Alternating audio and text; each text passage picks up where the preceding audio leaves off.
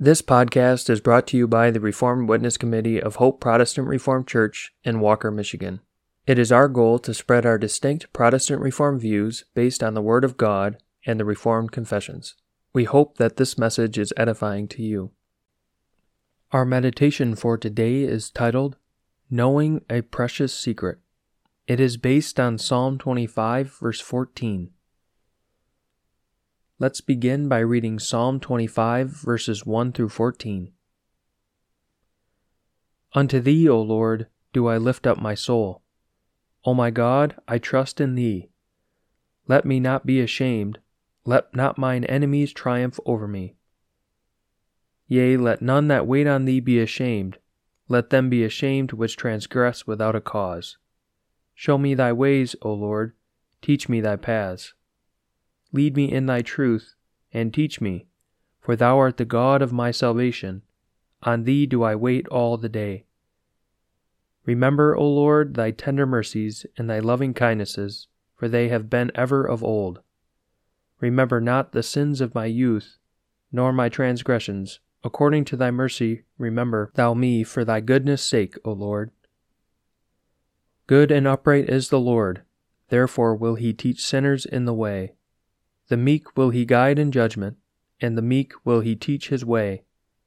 All the paths of the Lord are mercy and truth unto such as keep his covenant and his testimonies. For thy name's sake, O Lord, pardon mine iniquity, for it is great. What man is he that feareth the Lord? Him shall he teach in the way that he shall choose. His soul shall dwell at ease, and his seed shall inherit the earth. The secret of the Lord is with them that fear him, and he will show them his covenant. That concludes the scripture reading. Our meditation is Knowing a Precious Secret. Keep God's covenant, and he will keep you enjoying covenant blessings. That awesome truth we find in Psalm 25, verse 14, where we read, The secret of the Lord is with them that fear him, and he will show them his covenant. The secret of the Lord is not information about one's name being in the Lamb's book of life. That is no secret, as we saw yesterday. A walk of meekness before God shows that one's name is in that book. The word secret has in the Hebrew the root meaning of a divan or couch. Here it is a love seat where God and his people sit together and have a most intimate fellowship of friendship. God and his people sit in a private circle where no ungodly may be, and here there is perfect agreement between God and that people. In fact, disagreement would make one get up and walk away. But the meek of verse 9 agree with God and enjoy walking in love before Him. They keep His testimonies and covenant. To Him they say, Thou art God, and we are Thy people. We love Thee and enjoy serving Thee. And He says to them, I am your God and Father in Christ. I love you and have prepared a life of glory for you. They are friends of God, and He in Christ is their friend. They enjoy living with Him, and He reveals His love in having them there with Him in His house of many mansions.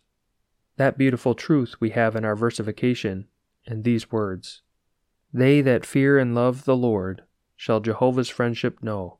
He will grace to them accord and his faithful covenant show. A bond of fellowship, a tasting of God's love, will be enjoyed by those who love God and delight in fellowship with Him. Showing His covenant is far more than making them know that there is such a covenant. It is more than causing to know that there is such a covenant. The devil knows that there is a covenant between God and His people in Christ. It means to know in the sense of enjoying all the blessings of that covenant. That is ahead for those who love God. The psalm choir will close for today by singing from Psalter number 68.